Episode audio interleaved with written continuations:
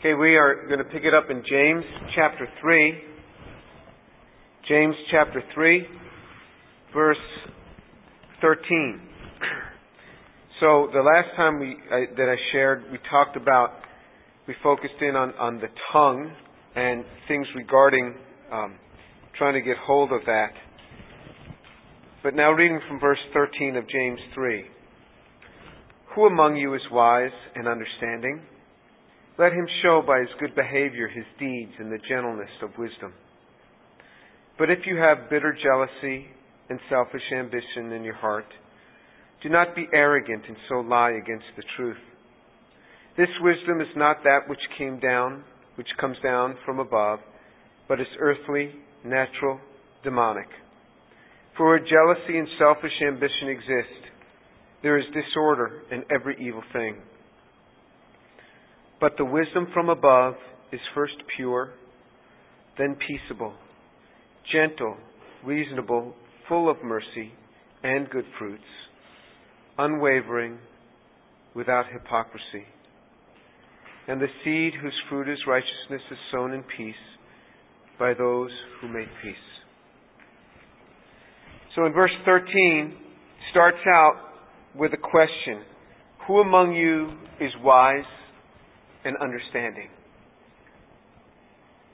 So it's not a yes or a no question, but it's a question of introspection, a call to introspection. Who among you is wise and understanding? So it's a call to look at ourselves. Do I consider myself wise and understanding? So after he issues this call of introspection as to wise and understanding, he says, let him show by his good behavior his deeds in the gentleness of wisdom. So remember what this book James is doing. Rather than saying good works saves us, he is saying that those who are saved are called to good works.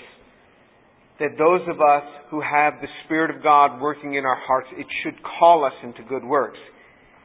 So he says, let him show by his good behavior his deeds in the gentleness of wisdom. So if we think that we are wise and understanding, this should be a measure by which to gauge it. Good behavior in deeds and in gentleness of wisdom. So in other words, wisdom and understanding are manifest again through good works. Just as faith, he said, should be demonstrated through works. Not that we are saved by works, but it is a demonstration of the Spirit of God working in our hearts. Let him show by his good behavior his deeds in the gentleness of wisdom. It is so important for believers to manifest good works, to manifest good deeds. And it's not at all unreasonable to have a regular practice which calls us to it. That can be the outflowing, that can be in a church group, it can be in a campus group, it can be with a group that you invite to your room to do things on a regular basis. But it is something that's good and important to have. And then he says his deeds in the gentleness of wisdom. Look what he says is an outcome of wisdom. He says it's gentleness. And then he gives a contrast. Because remember he had this call to introspection. Who among you is wise and understanding? He says, but if you have bitter jealousy and selfish ambition in your heart, do not be arrogant and so lie against the truth. This wisdom is not that which comes down from above, but is earthly, natural, and demonic. So he says that there is a way to think that I have wisdom and understanding.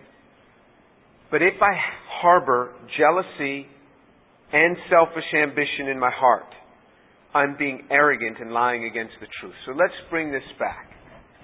You know, how do you excel? How does one excel in one's career?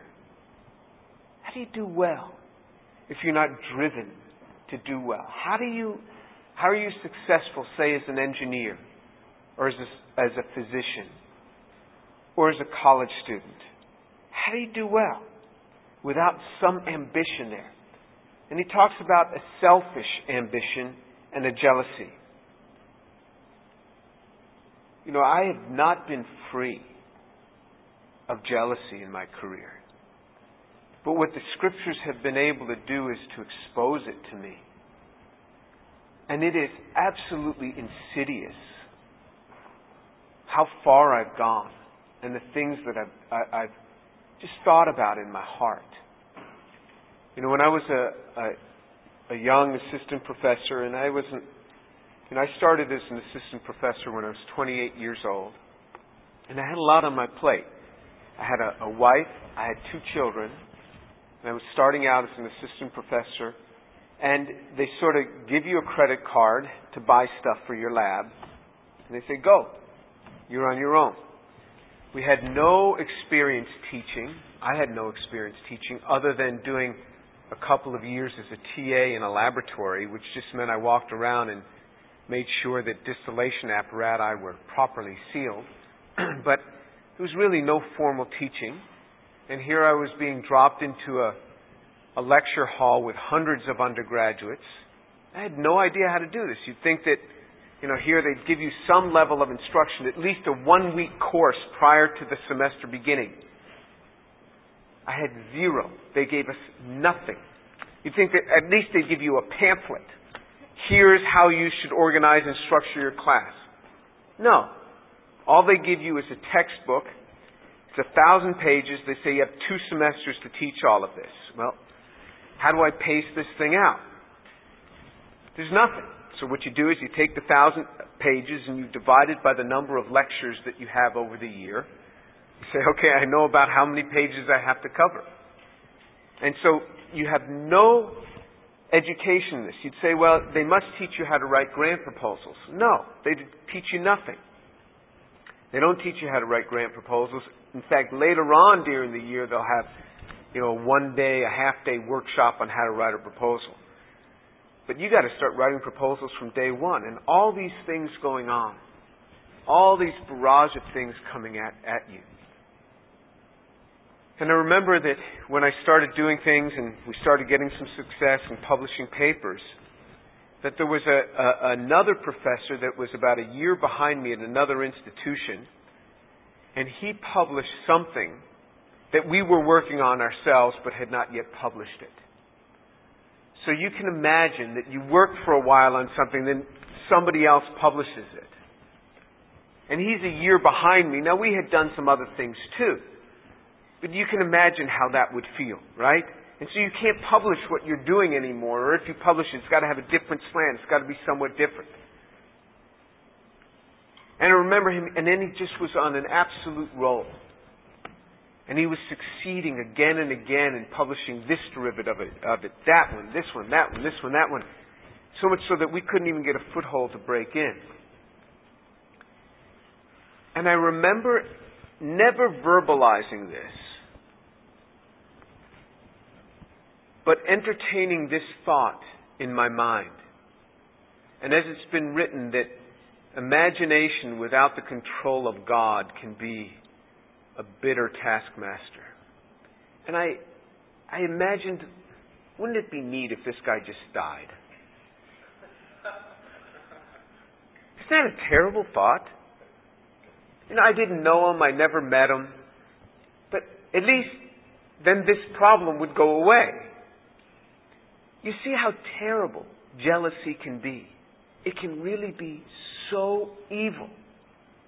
I was just a regular guy. I loved the Lord and everything. So this happens to believers too. If you've ever had these sort of thoughts, maybe this can add comfort that you're not in this alone. But he says that this wisdom that you have is not from above, but it's earthly, natural, and demonic. And then I went to a chemistry society meeting and I met the guy. He seemed like a nice guy, but he was still just, you know, dominating in this area. And then a few years went by and I invited him to the university to come and speak, and then I invited him over to our home for dinner. And they came over for dinner. Nice guy.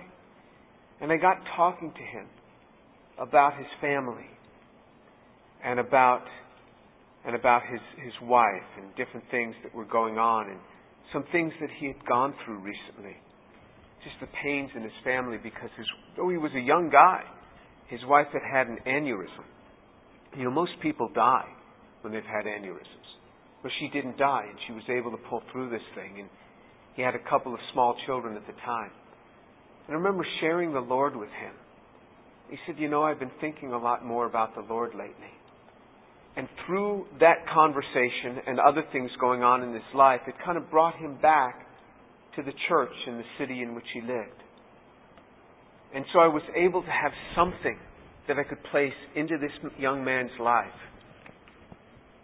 That at one point I was thinking, well, maybe if he just died, you know, it'd all be taken care of. And jealousy can be like this. And then I read what I've quoted to you before by C.S. Lewis. And he talks about how to overcome this feeling of jealousy. And it's that you rejoice in the other person's accomplishment as much as you would rejoice as if you had accomplished that. Isn't that an interesting thought? That I rejoice with them in this accomplishment that they have, as much as I would rejoice as if I had this. So now I have this little practice of sending out personal letters every week, 4 or 5 personal letters a week, handwritten, not email, just handwritten, where I take a card and I write something and I actually, you know, write an address and put a stamp on it and place it in the mail. And these letters are often to people where I read in the literature, because I spend every Saturday reading the chemical literature, which sounds boring, but it's really not. It's really fascinating. And I see these amazing accomplishments of my colleagues around the world. And I think, wow, this is terrific. What a clever idea. And I write them a note. Great job. I just read your work. I mean, this was really clever. I wish I had thought of that. I rejoice with you. And it gives me a level of joy in their accomplishment. It really helps me to celebrate with them. Once in a while I get a handwritten message back. More often I get an email back of thanks. And it immediately builds a friendship, because you don't get many of these in life. So to learn to rejoice with the other party as much as you would rejoice yourself. When colleagues of mine receive big awards, to send them a note saying, great job. I'm so proud that I know you. And then I can tell people that I'm your friend. There's something to share their joy with them. Breaks the jealousy. Because he says that if you have bitter jealousy and selfish ambition in your heart, you're becoming arrogant and you're lying against the truth. This breaking of jealousy, he says, bitter jealousy and selfish ambition, helps me to curb a selfish ambition as well. You see, he couples this jealousy with selfish ambition. Sure, I have goals for my career. I still have goals for my career, things that I want to accomplish, projects that I want to advance and complete and see work, see the fruit of our labors. But as I can learn to rejoice in another person's success, it keeps that bitter jealousy from coming in, and then the ambition that I have stops being selfish. That I can rejoice in my colleagues as well.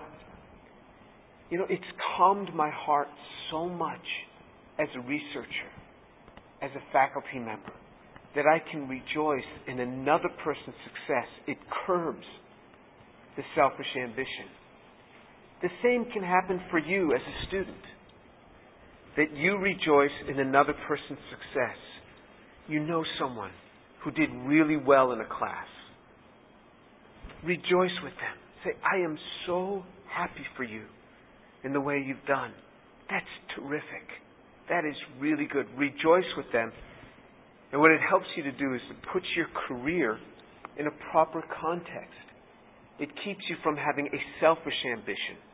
You have ambition not just for yourself, but for everybody around you, that you want them all to succeed with you. You want them coming up with you. This selfish ambition, he says, that it's earthly, it's natural.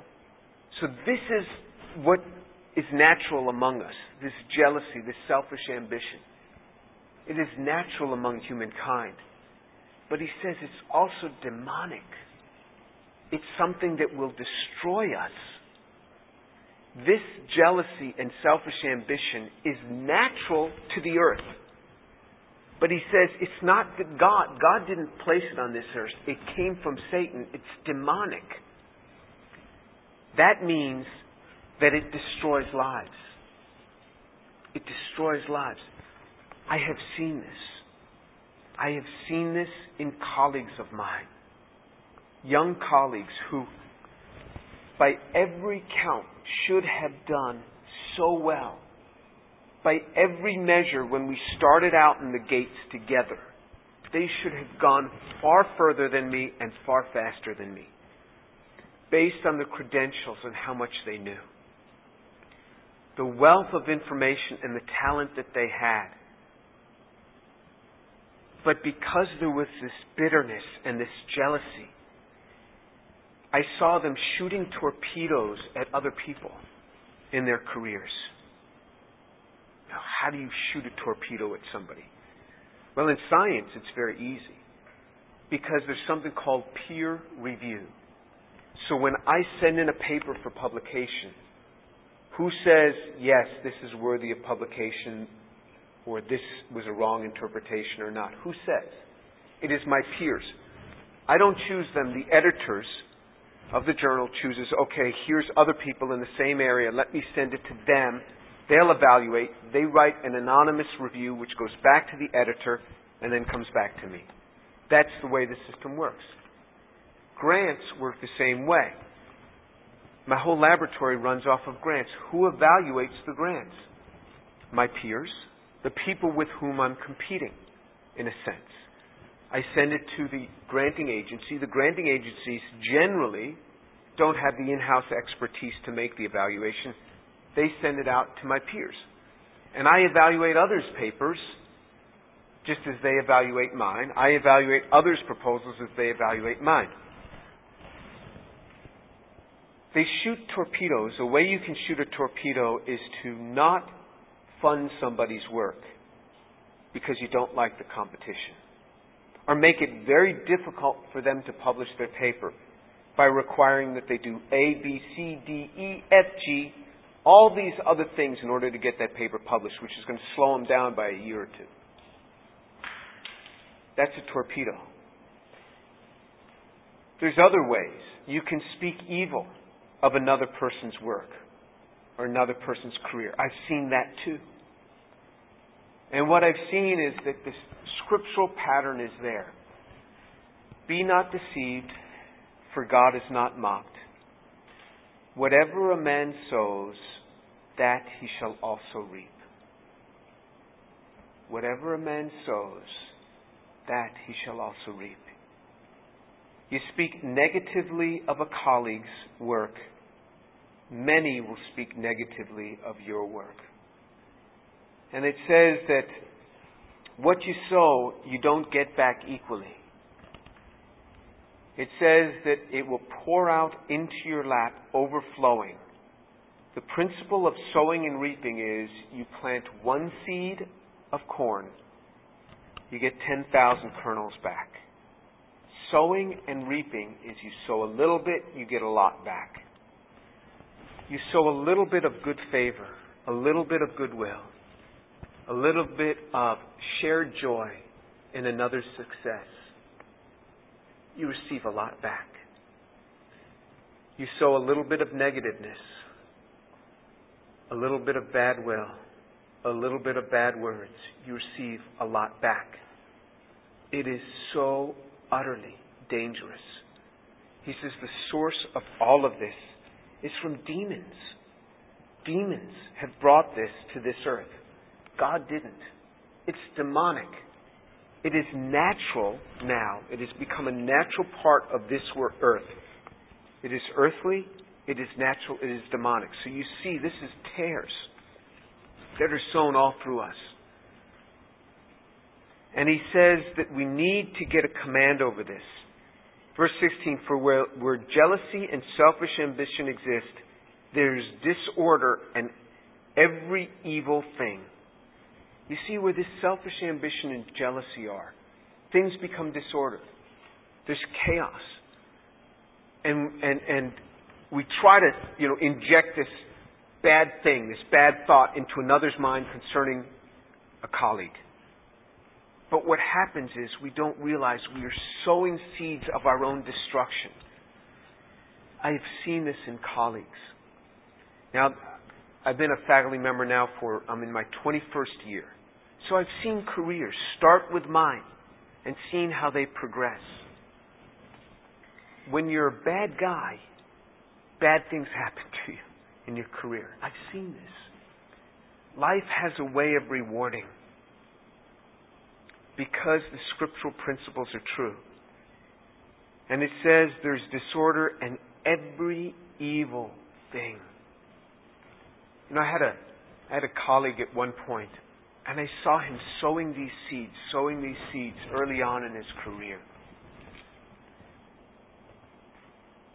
And then 18, 19, 20 years later, he had gone to another university. I had gone to another university, so we were far apart.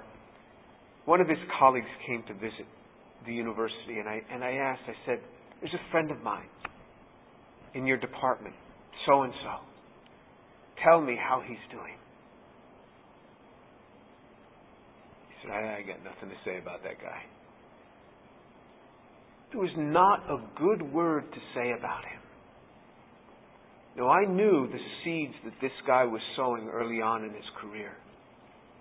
And now 20 years later, his colleagues, totally different colleagues, had nothing good to say about this person. Couldn't even tell me anything about this person. You'd think you say, oh, he's doing all right. You'd think you could at least say that. Nothing. Because there's disorder and every evil thing is sown with it. Then he says in verse 17, but the wisdom from above is first pure, then peaceable, gentle, reasonable, full of mercy and good fruits, unwavering, without hypocrisy. So he says in verse 17, but the wisdom from above, he says, now let me tell you about what God's wisdom is like. Wisdom from above is first pure. So he puts the first thing as purity. Then peaceable and so on. But he says the first thing is purity. Purity is not external. Of everything on this list, the only thing that's internal here is purity. He says, wisdom from above is first pure, then peaceable, gentle, reasonable, full of mercy and good fruits, unwavering, without hypocrisy. Everything else on this list is external. It starts with purity of heart. First of all, God has to get a hold of my heart. Of my heart.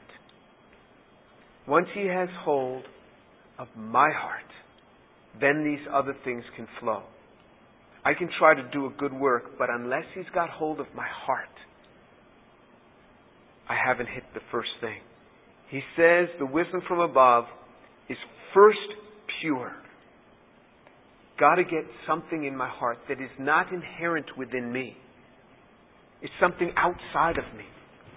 Because inherent within this earth is jealousy and selfish ambition, which brings all sorts of disorder and every evil thing.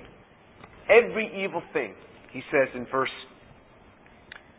16 stems from jealousy and selfish ambition. Every evil thing stems from selfishness and from jealousy and selfish ambition. He says the way you have to start is first with your purity. Then what flows is peace, gentleness, reasonableness, something that's reasonable. You think about, what does it mean to be reasonable?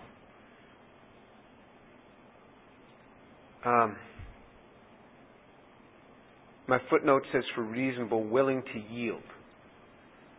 You know, we do things that are reasonable for the offense. Reasonable for the offense. That when you have to execute some measure where you're in a position, that you do things that are reasonable. You know, I was on the board of a organization, and one person in the company wasn't doing things very well, and the board wanted to reprimand this person. And, you know, I and my deal was saying, you know, such and such should happen. Everyone was giving out their ideas, and then one guy who is in human resources had served in the Air Force in human resources for many years and now works in a very large company in the area of human resources, said, what I've learned is that what you do is you give the minimum punitive punishment to make the effect known. So what he was doing was calling us back. He said, look, lighten up. We'll talk to the person as we've talked to them before, and if we have to do something, we want to do the very minimum to them that we have to do. So, I wanted to bash the guy. This is reasonableness. To have a punishment that's commensurate with the offense. Full of mercy and good fruit. So when you're doing it, be full of mercy and good fruit. Unwavering and without hypocrisy. Turn to Luke chapter 6, and we're going to close with this passage.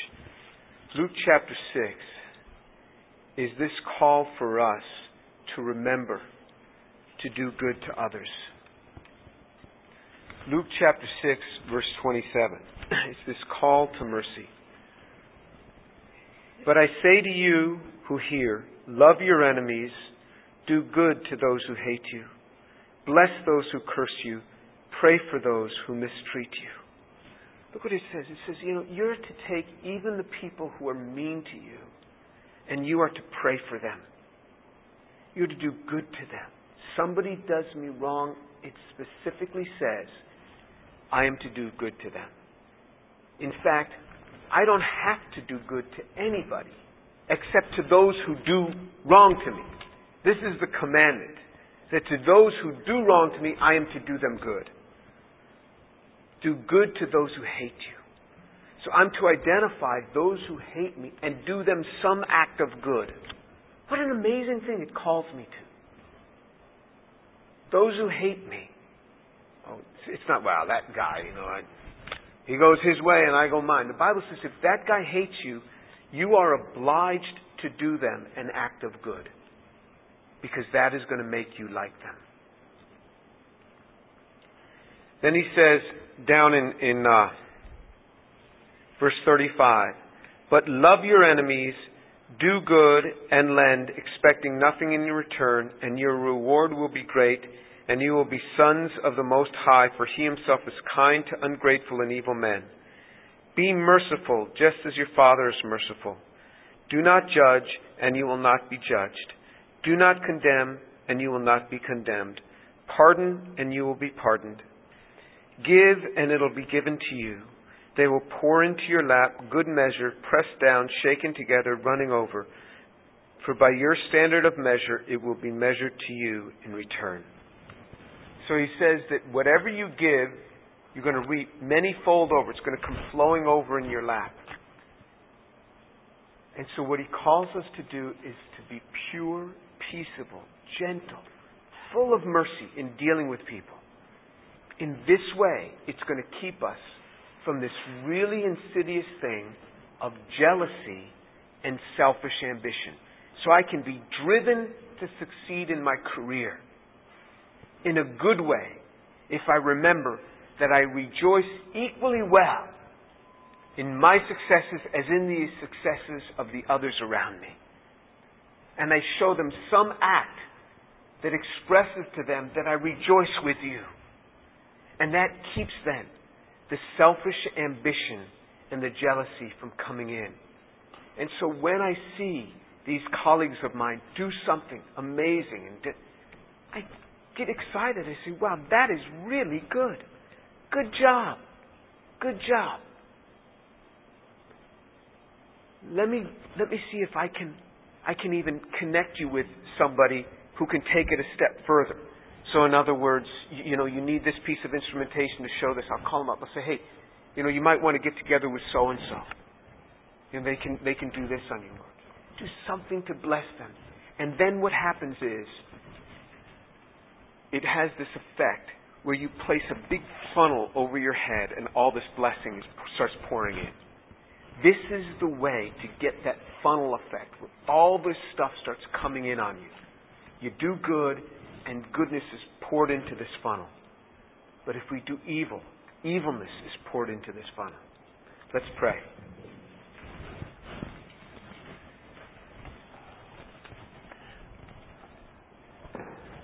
Father, thank you. Thank you, Father, for the truth of your word, that you give graciously to your children out of the abundance of your mercies. And you call us to walk in something that comes down from heaven rather than that which is earthly, natural, and demonic. Father, I pray for these young people to walk in that which would keep them free from jealousy and selfish ambition that would destroy their lives and their careers, which they're working so hard and desiring so much to see go well. Father, work in their lives, I pray. Father, your blessing be upon us. And I thank you, my Lord, in the name of Jesus. Amen.